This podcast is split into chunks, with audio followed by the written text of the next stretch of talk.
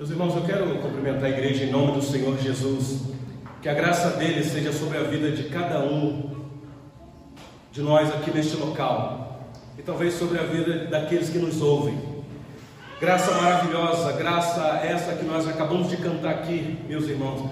Que privilégio para nós podermos ter uma oportunidade dada por Deus para cultuar a Ele mesmo.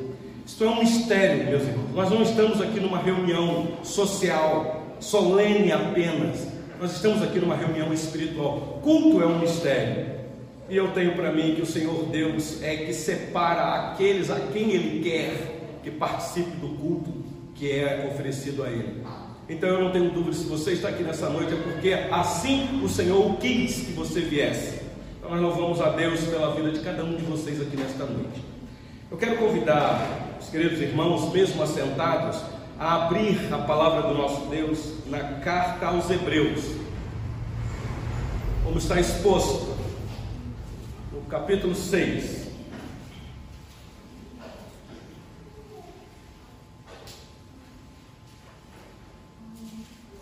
Hoje nós estamos com a dura tarefa de pregar um texto que nós já estávamos na expectativa da chegada deste texto é a continuação da exposição desta carta.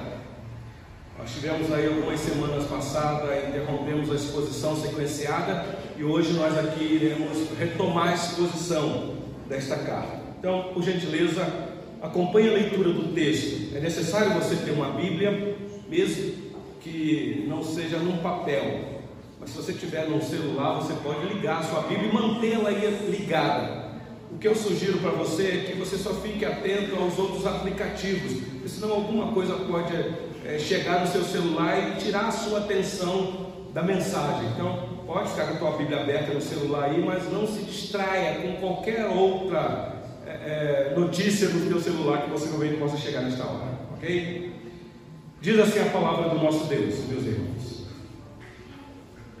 É impossível, pois, que aqueles que uma vez foram iluminados e provaram o dom celestial e se tornaram participantes do Espírito Santo e provaram a boa palavra de Deus e os poderes do mundo vindouro e caíram, sim, é impossível outra vez renová-los para arrependimento, visto que, de novo, estão crucificados para si mesmos o Filho de Deus e expondo-o à ignomínia.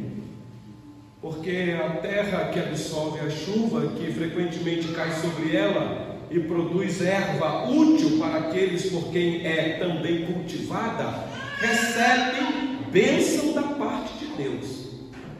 Mas, se produz espinhos e abrolhos, é rejeitada e perto está da maldição, e o seu fim é ser queimada. Até aqui, meus irmãos, a leitura da palavra do nosso Deus. Hoje a porção se dará somente aqui nestes versículos. A nossa oração, meus irmãos, é que queira o Senhor Deus nos abençoar e nos iluminar na compreensão da Sua palavra que ainda que nós temos um autor desconhecido que escreveu o texto, por detrás do autor, da mente do autor, está a inspiração divina. Então aqui está a vontade de Deus revelada. Então queira o Senhor Deus iluminar a nossa mente para compreender nesta noite a revelação escrita. Particularmente, meus irmãos, neste texto que é conhecido no meio dos evangélicos da cristandade pela grande dificuldade que representa na sua interpretação. Vocês sabem que a nossa igreja é uma igreja de tradição reformada. Nós somos de tradição oriunda daquele evento que aconteceu no século XVI, quando Martinho Lutero corajosamente protestou contra o sistema corrompido da época, o sistema religioso. E posteriormente, meus irmãos, outros reformadores foram eh, sendo levantados por Deus. E com isso nós tivemos uma grande ruptura da igreja predominante da época. Por isso é que muitas vezes nós, os evangélicos, somos chamados de protestantes também. Posteriormente, esse movimento surgiu um servo do Senhor chamado João Calvino, muito querido no meio da igreja reformada. Os estudiosos de teologia reformada gostam muito de estudar os escritos de João Calvino, servo do Senhor. João Calvino foi um homem que Deus usou para sistematizar a reforma protestante. Quem gosta de história aí já deve ter esse conhecimento. E surge então, meus irmãos, uma geração que estava se preparando ou já preparada para que experimentassem aquilo que os reformadores pensavam. E isso até o dia de hoje. Entre as muitas produções teológicas daquela época, apareceram os cinco pontos do chamado Calvinismo. É muito conhecido para quem estuda teologia reformada. Não foi Calvino que escreveu, é chamado de Calvinismo porque foram os discípulos posteriormente de Calvino que elaboraram os pontos para contrapor uma outra ideia que estava predominante também na época. E aí nós temos esses cinco pontos. Meus irmãos, eu quero dizer já para vocês que o calvinismo não se resume em cinco pontos, mas é só apresentar para vocês o que nós cremos. Os cinco pontos estão aí: da depravação total do homem, da eleição incondicional, da expiação limitada de Cristo pelos eleitos, aquele a quem ele chama, da graça irresistível e da perseverança final dos santos que alguns questionam esse último ponto, que na verdade deveria chamar perseverança final de Deus para os santos. Porque se Deus não for como os santos, santos aqui entendido, os crentes convertidos, os cristãos que são separados por Deus, se eles irão perseverar até o fim é por causa do Senhor Deus que segura. Não é uma vontade apenas humana. Meus irmãos, estes cinco pontos do calvinismo é o que caracteriza a doutrina da salvação dentro da igreja reformada. E este último ponto, dando um destaque lá, perseverança final dos santos, diz claramente que todos aqueles que foram verdadeiramente salvos, regenerados, nasceram de novo, eles jamais cairão desse estado de graça, jamais perderão a salvação. É assim que nós entendemos. Então, esta doutrina é baseada em diversas passagens bíblicas, como por exemplo, João capítulo 6, versículo 37 diz assim: Todo aquele que o Pai me dá, esse virá a mim, e o que vem a mim de modo nenhum lançarei, lançarei fora, de modo nenhum eles irão cair, porque eles estarão seguros nas minhas mãos, meus irmãos, seguros nas mãos do bom pastor. É claro que nós devemos segurar nas mãos dele, mas se ele não segurar, meus irmãos, nós cansaremos. Tem um outro texto ainda em João, capítulo 10, as palavras do Senhor Jesus: As minhas ovelhas ouvem a minha voz. Eu as conheço e elas me seguem. Eu lhes dou a vida eterna, jamais perecerão, e ninguém as arrebatará da minha mão. Aquilo que meu Pai me deu é maior do que tudo, e da mão do Pai ninguém pode arrebatar. São alguns textos que apresentam segurança, meus irmãos. Ainda tem um outro texto apóstolo João, escrevendo a sua primeira carta, no capítulo 5, versículo 4, ele diz o seguinte: Porque todo que é nascido de Deus vence o mundo, e esta é a vitória que vence o mundo, a nossa fé. Fé que não é produzida no nosso coração, fé que não é dada por nenhum pregador, por mais carismático que ele seja, por mais poderoso que ele pensa que é. Fé é um dom de Deus, é Deus, é graça que vem da parte do Senhor. Meus irmãos, se Deus nos escolheu, se Ele nos elegeu, então o propósito dele jamais pode ser impedido. ou frustrado. Nós não entendemos de outra maneira a não ser dessa. Existe uma vontade de Deus soberana que quer salvar e salva. E ninguém vai ao contrário. Ainda que ele tenha que derrubar esse cidadão e trazer ele com cordas de amor, mas Deus traz e está seguro nas mãos de Deus. Então, essa doutrina de que o cristão jamais perderá a sua salvação é sim característica das igrejas reformadas, das que seguem esta tradição que eu acabei de dizer para vocês. Mas, meus irmãos, uma das passagens da Bíblia que está no centro da discussão em torno desta doutrina, perseverança final dos santos, é exatamente esta passagem que eu acabei de ler com vocês aqui.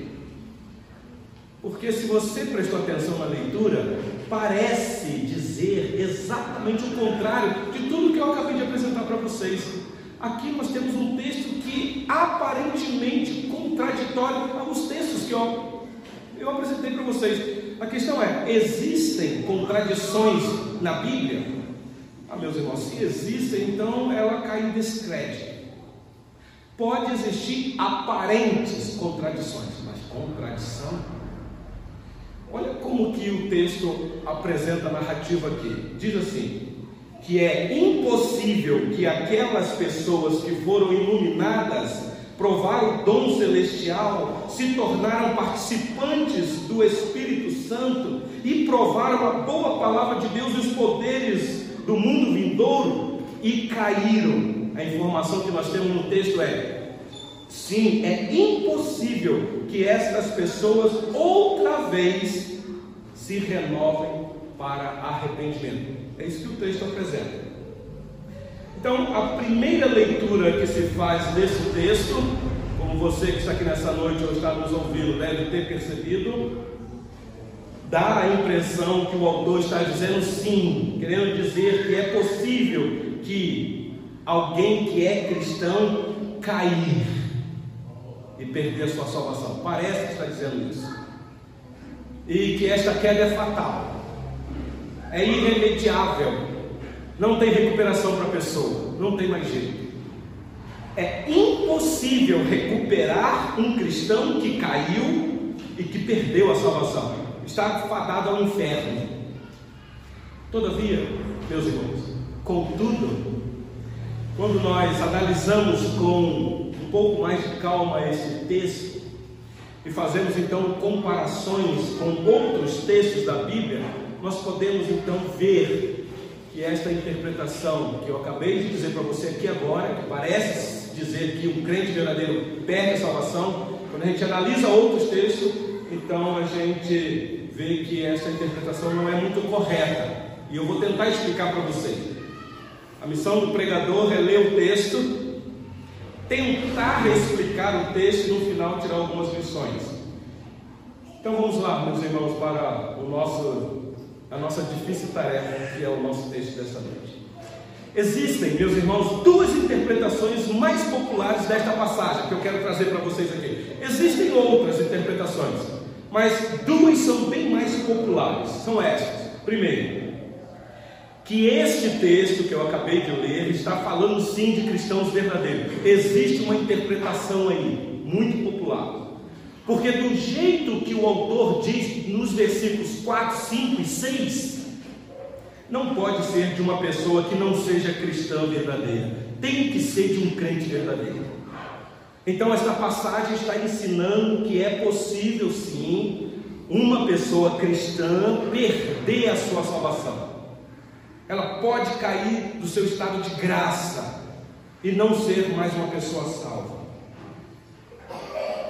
Essa interpretação é defendida por muitos, meus irmãos, muitos, especialmente no meio dos nossos irmãos pentecostais e neopentecostais. Eles têm essa interpretação. Na verdade, eles são até rotulados como nós os somos. Nós, os reformados, somos rotulados de calvinistas, e os somos mesmo.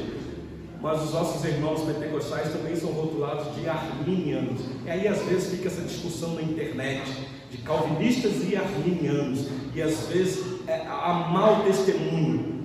Meus irmãos, tanto calvinistas quanto arminianos são crentes em Cristo Jesus.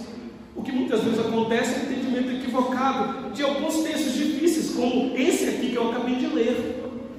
Mas os arminianos são nossos irmãos também creio que quando chegar no céu, meus irmãos, eu encontrarei muitos arminianos lá, que viveu a vida toda equivocadamente em alguns pontos doutrinários. Então, às vezes, a gente discute muito, é, é, perde amizade com os irmãos por conta disso. É claro, meus irmãos, nós não vamos abrir mão daquilo que nós cremos. Mas, meus irmãos, nós somos um povo do amor. Devemos andar a segunda milha com aqueles que têm muita dificuldade de compreensão. Mas existe uma outra interpretação. Então, a primeira é essa, que tem gente que crê que crente perde a salvação. E a segunda é a que diz que esta passagem não está descrevendo um crente verdadeiro. E aí é a nossa interpretação, que nós vamos seguir por ela, eu vou explicar daqui a pouco. O nosso entendimento é que a passagem está falando de alguém que chegou muito perto, que entrou para a igreja que participou como se fosse um crente, mas que num dado momento não permaneceu, ele retrocedeu, ele não progrediu e ele não foi até o fim, ele não perseverou até o fim. Lembra que o texto diz: aquele que perseverar até o fim, é esse que será salvo. Então, os que retrocedem são aqueles que não são salvos. Então essa passagem é apenas, preste atenção aqui, porque é daqui que você vai possivelmente entender o que nós queremos com este texto. Esta passagem é apenas uma exortação. Lembra que nós estamos nesta batida? O autor está trazendo aqui uma exortação para a igreja, para os crentes convertidos, ou seja, os judeus convertidos ao cristianismo. É uma exortação para que os cristãos não retrocedam, não parem, prossigam. O texto não está relatando a perda de salvação de quem quer que seja, apenas é uma apresentação de alguém que desistiu, como que dizendo: não sigam o caminho deles, porque o caminho deles agora é perdição total, o de vocês não, não façam o que eles fizeram. Vocês ainda que estão aí, permaneçam firmes. Meus irmãos, se para os nossos queridos irmãos arminianos. Esta passagem é problemática, e eles dizem que é, e é mesmo. Não quer dizer, meus irmãos, que nós, os calvinistas, iremos interpretar o texto e resolver o problema, porque não iremos resolver. Eu já quero deixar isso bem claro aqui. Mas eu penso que é aqui resolve mais o problema é a que causa menos dificuldade de interpretação.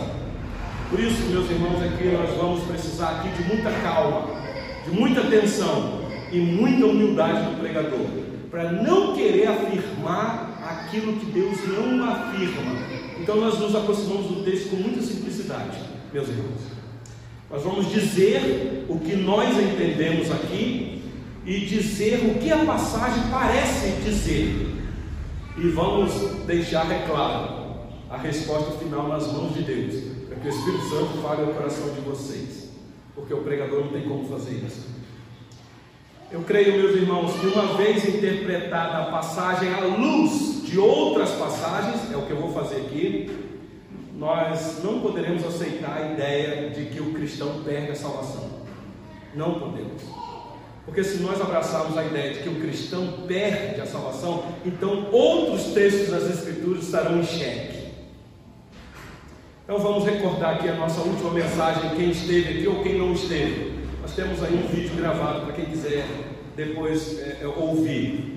Hebreus 6, de 1 a 3. Não sei se vocês vão lembrar. O que nós vimos, meus irmãos, foi uma exortação do autor, que nós não sabemos quem é, para que os seus leitores crescessem e prosseguissem, não ficando apenas no fundamento. Não sei se vocês lembram disso. O autor está dizendo, meus irmãos, vocês chegaram no fundamento, mas o fundamento não é a construção. precisa levantar o prédio. Não fique só contemplando a fundação, dizendo: "Oh, que fundação maravilhosa, bonita". Vocês vão ficar só nisso? Vocês precisam crescer. E nós começamos fazendo aqui uma pergunta para a igreja. A pergunta foi: qual era o nosso objetivo na vida cristã? Ou qual é o nosso objetivo como cristãos aqui nesta vida? E a resposta que nós tentamos dar foi: o alvo da nossa vida aqui como cristãos, segundo o texto, é buscar todo dia a perfeição. Todo dia, sede santo, sede santo, sede santo, porque santo é o vosso Pai Celestial. Essa é a tônica do autor, está aí no versículo 1. Em seguida, nós tentamos responder uma outra pergunta. O que é preciso para alcançar então essa perfeição? Se eu tenho que ser perfeito, como alcançar? E ainda no versículo 1, o autor respondeu: Vocês precisam colocar de parte os princípios elementares da doutrina de Cristo, não lançando de novo a base. Está no finalzinho do versículo 1. E por último, na nossa última mensagem, nós falamos que para que tudo isso aconteça na nossa vida, está no versículo 3 de Hebreus 6. Nós só podemos fazer isso se Deus permitir. Porque nós não somos deuses. Nós temos um Senhor absoluto, soberano sobre nós, que tem uma vontade, é a vontade dele que tem que prevalecer, não a nossa. Eu sei, meus irmãos, que essa doutrina é uma doutrina muito dura de se ouvir, mas é uma doutrina bíblica. A última palavra é de Deus, não é nossa. É Ele que tem uma vontade, não nós. O Senhor Jesus veio aqui para ensinar isso. O Senhor Jesus, como o único Filho de Deus, ele tinha uma vontade, mas ele se submeteu à vontade do seu Pai. Não seja o que eu quero, porque eu sei que o Senhor tem uma vontade própria. Então é se Deus quiser, porque existem casos, meus irmãos, que Deus não quer não permite, como é o caso desta passagem aqui que eu acabei de ler com vocês. Existem pessoas que Deus não permite voltar, Ele endurece o coração. Você deve lembrar de Faraó. A gente pergunta assim, mas o coração de Faraó já não era duro? Sim, mas Deus endurece mais ainda. É Deus que faz isso. Então vamos lá, meus irmãos, para o nosso texto. Eu quero tentar ver com vocês aqui exatamente esse assunto. A possibilidade de uma pessoa ter experiências espetaculares, experiências religiosas, experiências profundas, sem que ela seja realmente convertida e salva. Pastor, será que existe gente assim? Ah, meus irmãos. É possível sim uma pessoa ter experiência religiosa, sentimentos religiosos, provar coisas boas dentro do mundo religioso. Quando eu falo religião, meus irmãos, estou falando da religião cristã, tá bom? E ainda assim, a pessoa não ser salva. Eu lembro que o apóstolo Paulo, quando quis orientar os presbíteros de, da cidade de Éfeso, o apóstolo Paulo deu uma orientação para os presbíteros, dizendo: Olha, vocês tomem cuidado, porque penetrarão lobos vorazes no meio de vocês. Os lobos ainda estavam por lá de fora. Mas no meio de vocês já existem homens que vão se levantar falando coisas per pervertidas para arrastar as ovelhas. Então, possivelmente, gente que a gente nem consegue identificar, gente que se aproxima do meio, travestido de ovelha, falando como, como ovelha, cantando como ovelha, pregando como ovelha, tomando ceia como se fosse uma ovelha, contribuindo como se fosse uma ovelha, mas por dentro é lobo, é lobo. O texto aqui, meus irmãos, se refere, se refere a judeus que haviam se tornado cristãos. Preste atenção aqui no contexto. Esses judeus que ouviram pelos missionários Paulo, Barnabé, João Marcos, Pedro e outros, ouviram que Jesus é o único Salvador, eles então aceitaram essa mensagem, os judeus. Eles foram batizados em nome de Jesus, eles largaram a, a religião antiga, que era a prática das sinagogas, deixaram para lá, muitos deles, entraram agora para aquela comunidade secreta, que no primeiro século eles não tinham muita liberdade, participavam do culto dos cristãos, se tornaram membros da comunidade cristã, mas que agora estavam sendo tentados a abandonar tudo aquilo que eles abraçaram e voltar à antiga religião. E isto, meus irmãos, por causa da severa e grande perseguição que eles estavam enfrentando. Então é fácil, na hora da dificuldade, você saber quem é crente de verdade. Quem é crente de verdade permanece, morre, se torna um mártir. Mas quem não é, fala o quê? Deixa eu virar as costas para isso aqui, porque o negócio está ficando pesado. Veja como o autor, meus irmãos, descreve aqui as experiências desses possíveis irmãos. Olha aí para o texto. Primeiro, diz que eles foram iluminados. Não há problema nenhum do pastor orar pedindo iluminação do Espírito Santo para a gente compreender as coisas de Deus. A gente faz isso até hoje. Então eles receberam essa iluminação. Ou seja, essas pessoas aqui tiveram, pasmem vocês, a luz do Evangelho brilhando na mente deles. Para eles, eles tiveram esse privilégio, receberam esta luz de uma maneira que eles ficaram maravilhados. E eles perceberam que Jesus, sim, era o Messias esperado dentro da nação judaica. Eles viveram essa expectativa. Até entenderam a mensagem do Evangelho. Tanto é, meus irmãos, que a informação que nós temos aqui pelo texto é que eles quiseram se tornar cristãos, eles aceitaram, se submeteram, professaram a fé publicamente, possivelmente. Mas eu quero dizer para vocês, meus irmãos, que uma pessoa pode fazer tudo isso e ainda assim não ser convertida. Segundo, diz o texto que eles provaram o dom celestial. Que dom é esse aqui? É isso aqui? Dom? Talvez, meus irmãos, a própria pessoa de Cristo, possivelmente, provaram o dom celestial. De alguma maneira eles tiveram alegria no coração de entender a respeito do Senhor Jesus. Quando participou da classe de catecúmeno, parafraseando.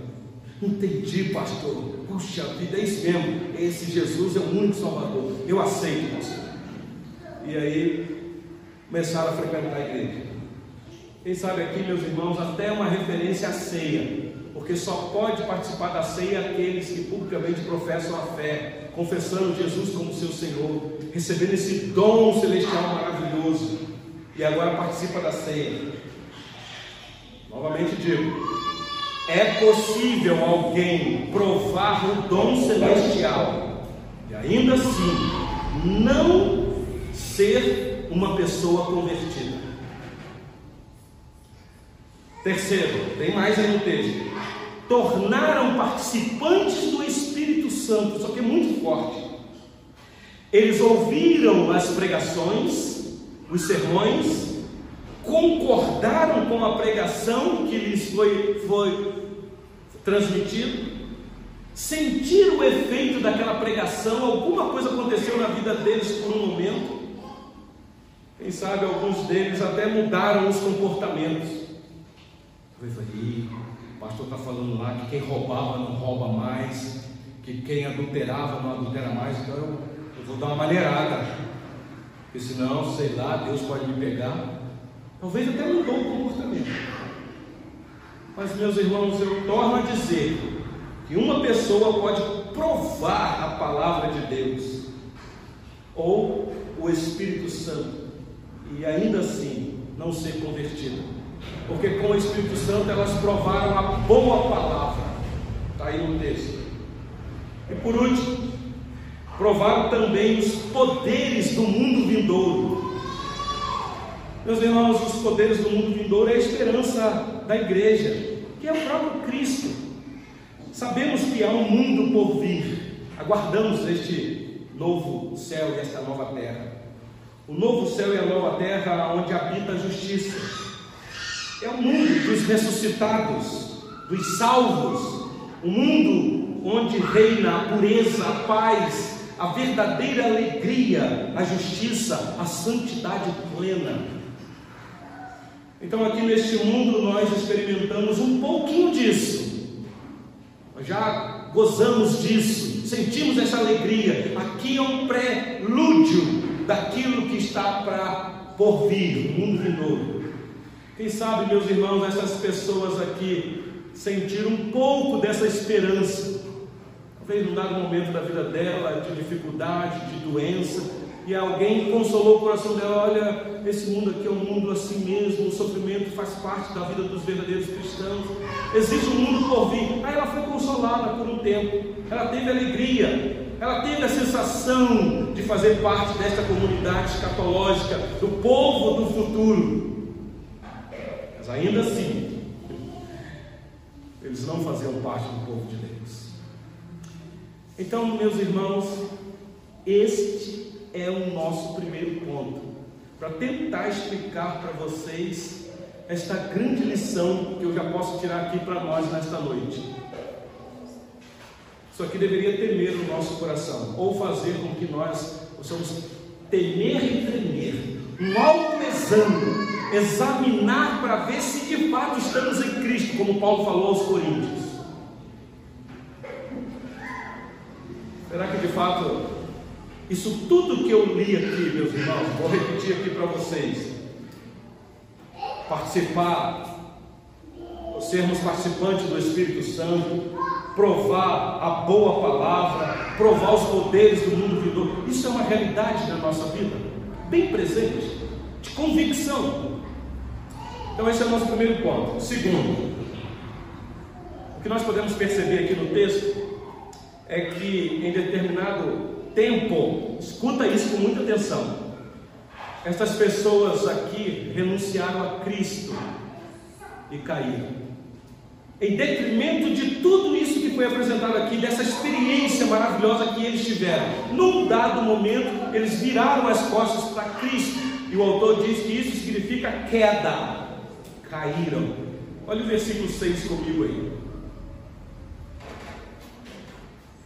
e caíram. Já começa assim o versículo 6. Meus irmãos, o que significa cair aqui? Quem gosta de estudar um pouquinho grego deve ter uma análise aí. Significa exatamente renunciar a todas as experiências que eles tiveram e não continuar até o final. É gente que por um tempo abraçou a fé, simples fé dos cristãos, mas num dado momento da sua vida não quis mais e foi embora virou as costas, não quero. Meus irmãos, eu volto a dizer, o contexto aqui é muito difícil. Hoje eu falo dentro de um contexto da nossa nação brasileira que nós não temos pressão para abandonar a nossa fé, a não ser algumas ideologias contrárias à nossa fé. Mas aqui, meus irmãos, havia uma pressão muito grande para que esses irmãos convertidos abandonassem a Cristo e especialmente uma pressão vindo de dentro do judaísmo. Os próprios patri patriotas perseguindo os seus compatriotas. O judeu que se convertia no primeiro século, ah, ele podia ser preso, ele podia ser torturado, ele podia perder seus bens, podia perder o seu emprego, podia ser morto. Não sei se esse texto está aí, meu irmão. Não está não. Deixa eu ler para vocês aqui, no capítulo 10, dá uma olhadinha aí na sua Bíblia. Hebreus 10, 34. Olha o que Paulo, o autor aos Hebreus diz. Na verdade, deixa eu ler o 32, só para você entender o contexto aqui, para eu poder fazer uma aplicação. Hebreus 10, 32. Lembrai-vos, porém, dos dias anteriores em que, depois de iluminados, sustentastes grande luta e sofrimentos, ora expostos como espetáculo, tanto de opróbrio quanto de tribulação, tribulações, ora tornando-vos coparticipantes com aqueles que desse modo foram tratados. Agora preste atenção no versículo 34 porque não somente vos compadeceste dos encarcerados, como também aceitastes com alegria o espólio dos vossos bens, tendo ciência de possuirdes vós mesmos patrimônio superior e durável. No versículo 35 ele diz: Não abandoneis. Então o autor está dizendo, meus irmãos, eu sei que vocês estão passando essa dificuldade, eu sei que vocês são corajosos, que vocês não estão nem aí para os bens de vocês estão sendo espoliados, porque vocês sabem que existe um mundo vindouro, o tesouro de vocês não estão aqui na terra. Eu sei disso, mas cuidado, porque existe alguém que está negando esta fé. Existe alguém do meio de vocês que estão virando as costas para Cristo e eles estão caindo. E para eles é perdição total. Então é um alerta para aqueles que estão firmes aqui meus irmãos. Então a tentação para negar Cristo era muito grande. E o nosso autor fala aqui de pessoas que já haviam caído. Esse é o tom do autor. Cair então aqui é ter sido, é, é a pessoa ter é, cedido à tentação para voltar para a antiga religião. Meus irmãos, hoje, no nosso meio, estou falando no meio de pastores e não poucos de crentes, o que existem de cristãos que estão renegando a fé em Cristo, aquilo que eles professaram diante de Deus e da igreja, e voltando para a antiga religião, não são poucos, meus Pastores, dá uma busca na internet que você vai ver. Pastores presbiterianos se diziam reformados, que defendiam a doutrina calvinista com unhas e dentes, agora diz: Não, eu estava equivocado, não é nada disso, não. Eu quero de novo voltar para a minha antiga religião e volta para a tradição oral da religião. Meus irmãos, isso é um perigo. Eu sei que está gravando, mas aqui mesmo nessa igreja, nós temos a triste notícia de uma experiência dessa. Uma pessoa muito próxima a nós, que demonstrava assim uma idoneidade reformada tamanha, que discutia até na internet teologia reformada. Num dado momento, não quis mais, não suportou mais e voltou para a antiga religião de onde ele diz que veio. Então, meus irmãos, a tentação de negar o Senhor Jesus, a apostasia é, é, é um perigo iminente.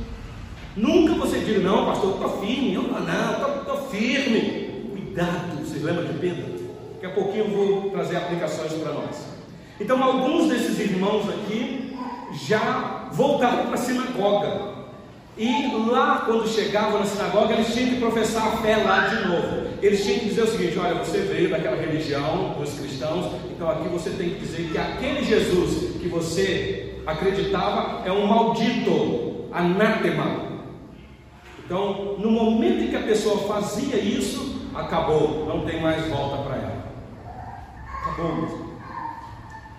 É isso que significa cair apesar de eu ter experimentado todas aquelas maravilhas que nós vimos aqui. E eles então tiveram essa experiência lá. Vamos para o nosso final aqui. Meus irmãos, como eu disse, não há possibilidade de, um arrependimento para aqueles que voluntariamente rejeitaram a obra do Espírito Santo. Olha o versículo 4, diz aí com muita clareza: é impossível. E o versículo 6 continua: sim, é impossível outra vez renová-los para arrependimento. Meus irmãos, nós sabemos que o arrependimento é fruto de uma verdadeira conversão. Foi esse o ministério de João Batista. Aliás, foi esse o ministério do próprio Senhor Jesus quando ele aqui esteve. Arrependei-vos. Arrependei-vos.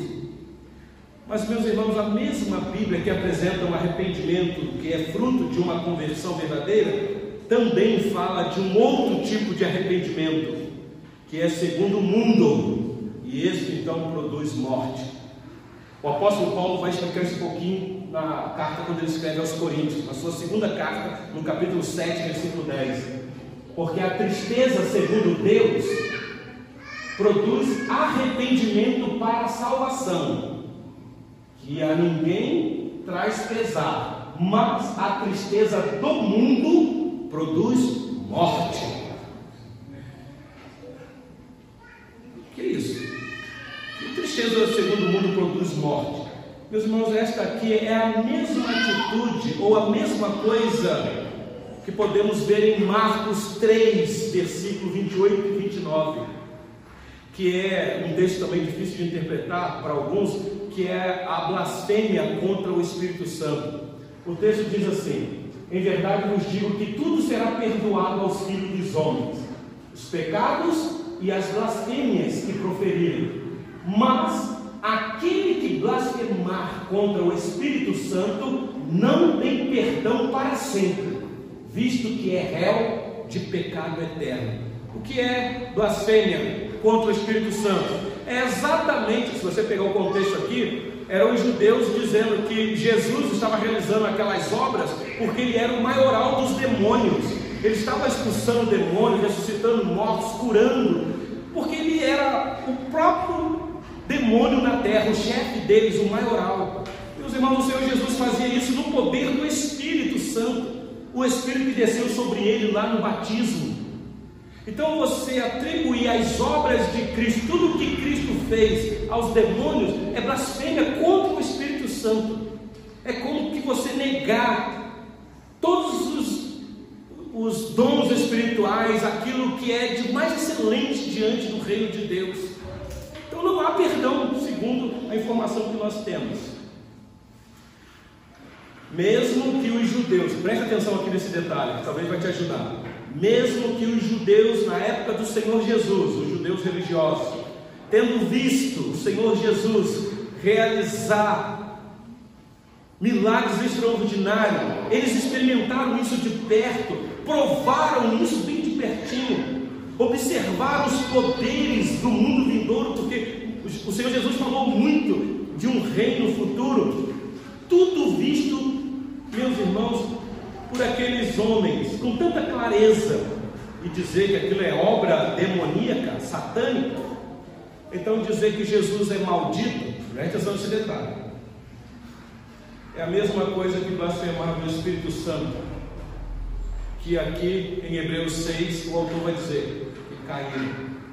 O texto de João, na sua primeira carta, ainda no versículo 16, 1 João 5,16, ele diz assim: Se alguém vir a seu irmão cometer pecado, não para a morte, pedirá e Deus lhe dará vida. Presta atenção. Aos que não pecam para a morte, há pecados para a morte, e por esse não digo rodem. Não pode nem orar. É o texto bíblico, bíblico, meus irmãos. Você pode estar perguntando, pastor, o que é pecado para a morte? Meus irmãos, é o pecado da blasfêmia do Espírito Santo. É a queda fatal. É a apostasia. É dizer que Jesus é um anátema. É você renegar o que Cristo. Por isso a exortação do autor desta carta, meus irmãos, dizendo o tempo todo para aqueles irmãos: Meus irmãos, preste atenção no perigo iminente que está aí. Não retrocedam. Não voltem atrás. Vão em frente, sigam, prossigam, cresçam. Os motivos pelos quais é impossível. Porque, meus irmãos, o texto afirma que é impossível o arrependimento. Por que, que é impossível? Três verdades no texto. Olha aí comigo o versículo 6, no finalzinho dele. Diz aí, primeiro, porque isso significa crucificar Cristo outra vez. Prestaram atenção no texto? Meus irmãos, nós sabemos que Cristo foi crucificado uma vez só. Foi um ato que não se repetirá. Cristo não vai ser crucificado de novo. Humanamente falando, preste atenção aqui. Vale para uma só chamada, é uma só oportunidade, é uma só iluminação, é um só arrependimento. Se você arrependeu dos seus pecados e abraçou a fé em Cristo, eu quero dizer para você: não se arrependa do seu arrependimento. Porque se você se arrepender do seu arrependimento, eu te digo baseado no texto, não haverá mais arrependimento para você. É impossível. Isso aqui é, é muito sério, meus irmãos. Por isso, não volte atrás. Não desanime. Não jogue fora tudo que você já experimentou, diz o autor aqui. Mas prossiga. Porque Cristo já morreu uma vez só.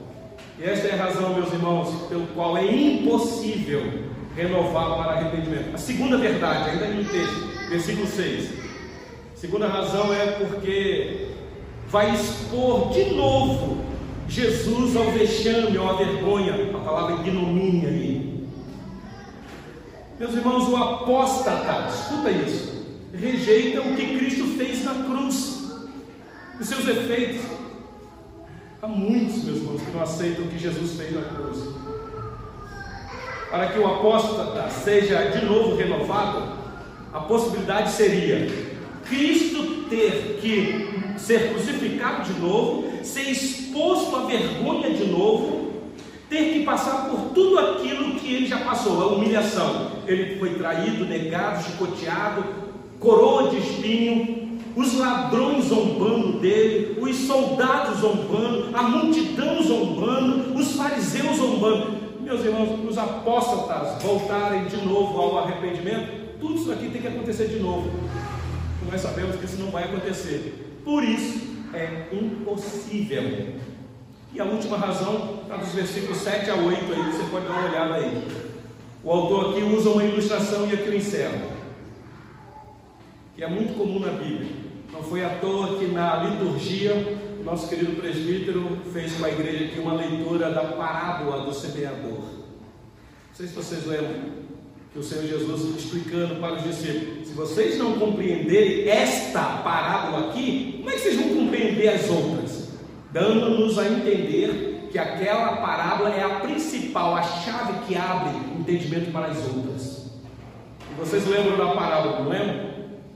Existe uma semente que está sendo lançada. Olha comigo o versículo 7 e 8 aí. Hebreus 6, 7 e 8. Porque a terra que absorve a chuva, que frequentemente cai sobre ela e produz erva útil, para aqueles por quem é também cultivada, recebe bênção da parte de Deus. É um coração que tem um terreno bom, vai frutificar a semente. Mas olha o versículo 8. Mas se produz espinhos e abrolhos, é rejeitada e perto está da maldição, e o seu fim é ser queimada. Meus irmãos, vocês prestaram atenção aqui? A ilustração da terra que recebe a semente. Imagina uma terra, um campo, aquele campo recebe a semente e vem a chuva e cai com frequência sobre aquela terra e é uma terra boa, produz erva boa, diz aí, útil. E aquele que cultivou a terra recebe a bênção da parte de Deus, a colheita, o fruto que aquela terra produziu. Isso aqui, meus irmãos, é o que Deus quer de nós, é o que o autor está dizendo para os irmãos. E é para nós aqui nesta noite. É isso que Deus quer de nós: frutos, frutos. A Sua palavra é plantada em nós, ou seja, o pregador, domingo a domingo, lança a semente que é a palavra. E o Espírito Santo vai trabalhando, trabalhando. E a chuva caindo sobre nós chuvas de bênção. Mas agora você imagina o versículo 8. Você que está aqui nessa noite, que eu não conheço o teu coração, e nem você conhece o meu. Um campo, uma terra que é regada da mesma maneira, que recebe a mesma chuva, que recebe a mesma semente, e ela é cultivada. Mas quando vem os frutos, diz aí, ela produz espinhos e abrolhos, ou abrolhos, produz erva daninha, urtiga, a terra não é boa. Meus irmãos, o que se faz com essa terra? Quem gosta de plantar aqui, que é da agricultura, deve entender um pouquinho mais do que eu estou dizendo. Aí você vai dizer: essa terra não presta. Não dá. Aqui não dá para nada. Temos que rejeitar essa terra. Essa terra não vale nada. Você já ouviu alguém dizer assim? Não dá para plantar aqui. A terra nada do que planta não dá. E até nasce, mas não vai para frente, não vinga não serve para nada. Então, perto está da maldição, terra maldita, é o fim, então tem que ser queimado. Vocês prestaram atenção aqui, meus irmãos, na seriedade do texto? Ele não está falando de terra um, é, literal, ele está usando uma figura, como o Senhor Jesus usou, é uma parábola. Então, esses dois terrenos aqui, ou essas duas humanidades, ilustram exatamente a existência humana, As pessoas são assim, meus irmãos. Tem um coração que recebe a boa semente e frutifica, e outros não. Outros têm um coração que é uma terra que a semente nem cai na, na, na, no meio da terra, cai no dedo do caminho. Lembra da parábola? Ou então é uma terra cheia de pedregulhos, ou então é uma terra cheia de espinho. Quando a semente vai para nascer, ela é sufocada. Então, meus irmãos, por isso que é impossível se renovar para arrependimento, porque uma vez que ela já recebeu a chuva, a semente foi cultivada, ela não produziu fruto, ela produziu espinhos e abrolhos.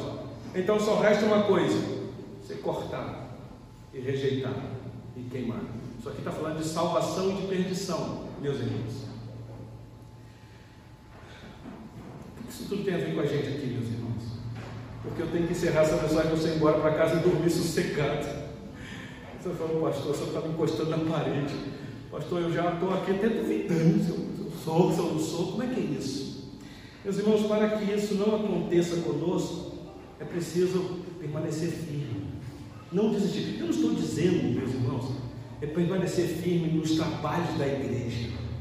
Ser um, ser um piolho de igreja. Não, não é nada disso. Estou dizendo firme nesta fé, neste comportamento, nesta ética, nesta conduta, amando de todo o teu coração o Senhor. Então, o perigo da indolência, da acomodação, na verdade, meus irmãos, é um retrocesso. Todas as pessoas que um dia retrocederam é porque pararam mesmo. Isso que nós insistimos, e eu quero dizer isso aqui para você. Valorize a Bíblia que você tem na sua mão ou no seu celular. Leia ela todos os dias. Ame a palavra de Deus.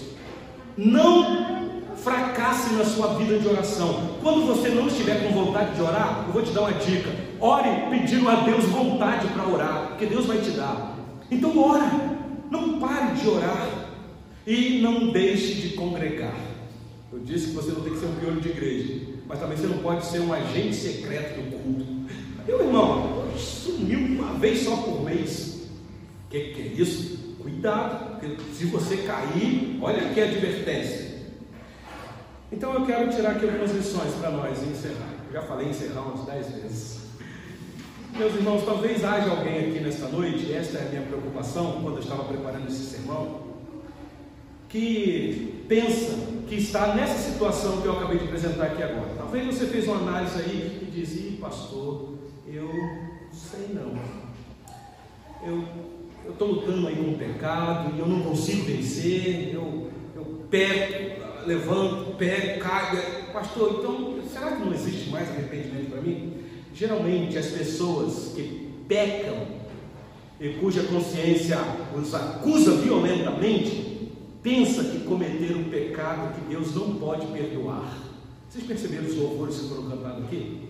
Meus irmãos, perdão pertence ao Senhor. É Ele que perdoa.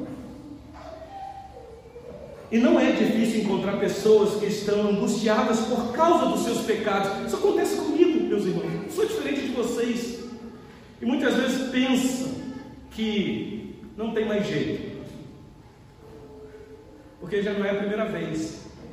Você pecou reconheceu o pecado e disse: Senhor, me perdoa, porque eu nunca mais eu vou pecar. Aí você peca de novo.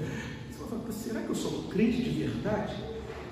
Eu quero dizer para você, não para aliviar a tua consciência nem a minha, mas se você está preocupado em perder a sua salvação, talvez seja uma boa evidência ou um sinal de que você é uma pessoa salva. Porque quem não é salvo não está nem aí preocupado se ele vai perder a salvação ou não. Meus irmãos, não sei se com vocês é assim. Eu questiono a minha salvação. Senhor, será que eu sou salvo mesmo, Senhor? E eu fico aquele drama. Senhor, me ajuda. Todo dia eu vou examinando para ver se de fato eu estou na fé. É uma recomendação. Lembra o apóstolo Paulo que diz, meus irmãos, vocês têm que desenvolver a salvação de vocês com temor e tremor. Então eu queria tirar essa lição aqui. Se você que está aqui nessa noite, talvez pensa que não é um salvo, vai dizer assim, ah pastor, então eu vou embora do segundo, nem volto mais, porque eu acho que não sou um salvo não. Bom, só de você falar isso, eu quero crer que você sim é um salvo. Talvez você ainda não entendeu isso direitamente. Segundo, para aqueles que estão aqui e que lidam talvez com gente. Talvez você está aqui e está falando, Ih, o pastor está falando de fulano, porque eu conheço ciclano que fazia parte do nosso meio e agora nem está mais aqui. Ah, eu quero talvez lembrar para vocês de dois casos. Vocês lembram de Judas e de Pedro? Os dois cometeram os mesmos pecados. Só que Judas traiu e Pedro negou, mas é o mesmo pecado. A diferença foi que Pedro, meus irmãos, quando recebeu aquele olhar fulminante do Senhor Jesus, depois que ele negou quando o galo cantou, houve um arrependimento sincero no coração dele, que ele chorou amargamente. Judas também chorou e foi se enforcar, mas ali um outro tipo de arrependimento. Mas Pedro foi recebido de novo, mas caiu, caiu como Judas caiu, os dois caíram, mas um voltou. Então existe sim um caminho de volta.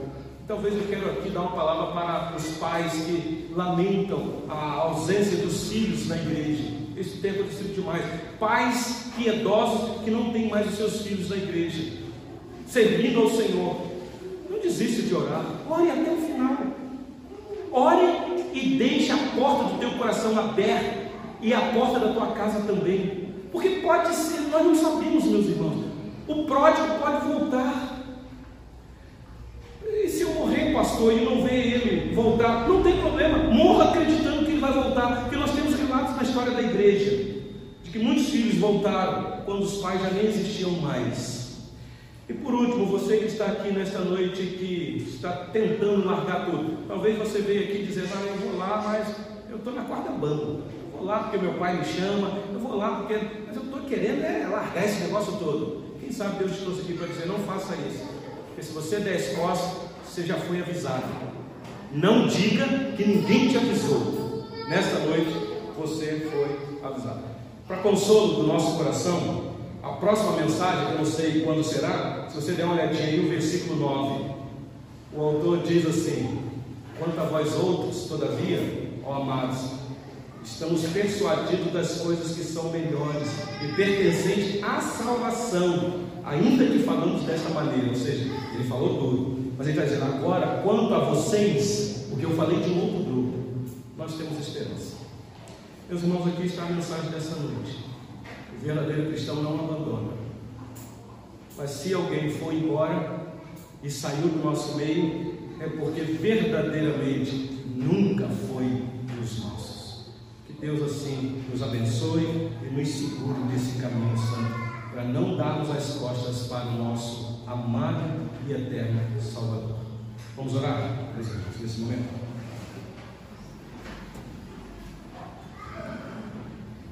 Senhor Deus, nosso Pai, Pai nosso que está nos céus. Ó Deus, como é difícil explicar aquilo que é difícil